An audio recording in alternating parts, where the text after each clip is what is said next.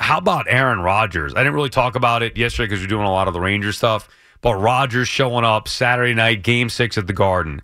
And when they showed him, and we'll get back to your next calls here in a second 877 337 6666. When they showed Rodgers, you know how they show the celebrities, and it's always, you know, like these actors, let's say, they put on the screen a scene from whatever show they're on, and it's two of you know two people, one of the actors who's in the building and somebody else, and you never know which one it's going to be. Well, with Rodgers, they put it up on the screen. It was Joe Douglas, I think it was Robert Saleh and Rodgers.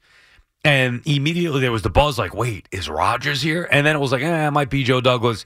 Then they showed just a shot of Rodgers warming up. Then everybody knew it. I'm getting goosebumps thinking about it. Then everybody knew it was going to be. And then boom, they show him. The place erupted. This was Saturday night for the Ranger game. And then again Sunday, same thing. They now I knew it was coming because I saw it the night before, but again, eruption for Aaron Rodgers, who is taking a in that he was again at the game last night. Or yeah, because now officially Wednesday morning, he was at game two again. He was sitting there with Sauce Gardner. I can't get enough of Aaron Rodgers. I love him. I loved him before. I love him even more now.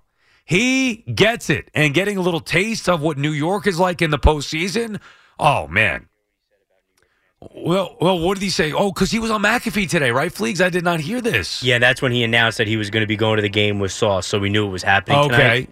But he talked about how, like, with New York fans, they expect you to win. When he compared Garrett Wilson to Davante Adams, the guy, he gets it, and he's Oh, motivated. Yes, I love it. He does get it.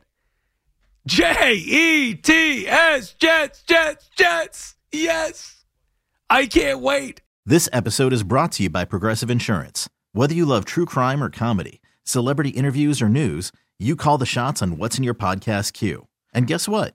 Now you can call them on your auto insurance too with the Name Your Price tool from Progressive. It works just the way it sounds. You tell Progressive how much you want to pay for car insurance, and they'll show you coverage options that fit your budget.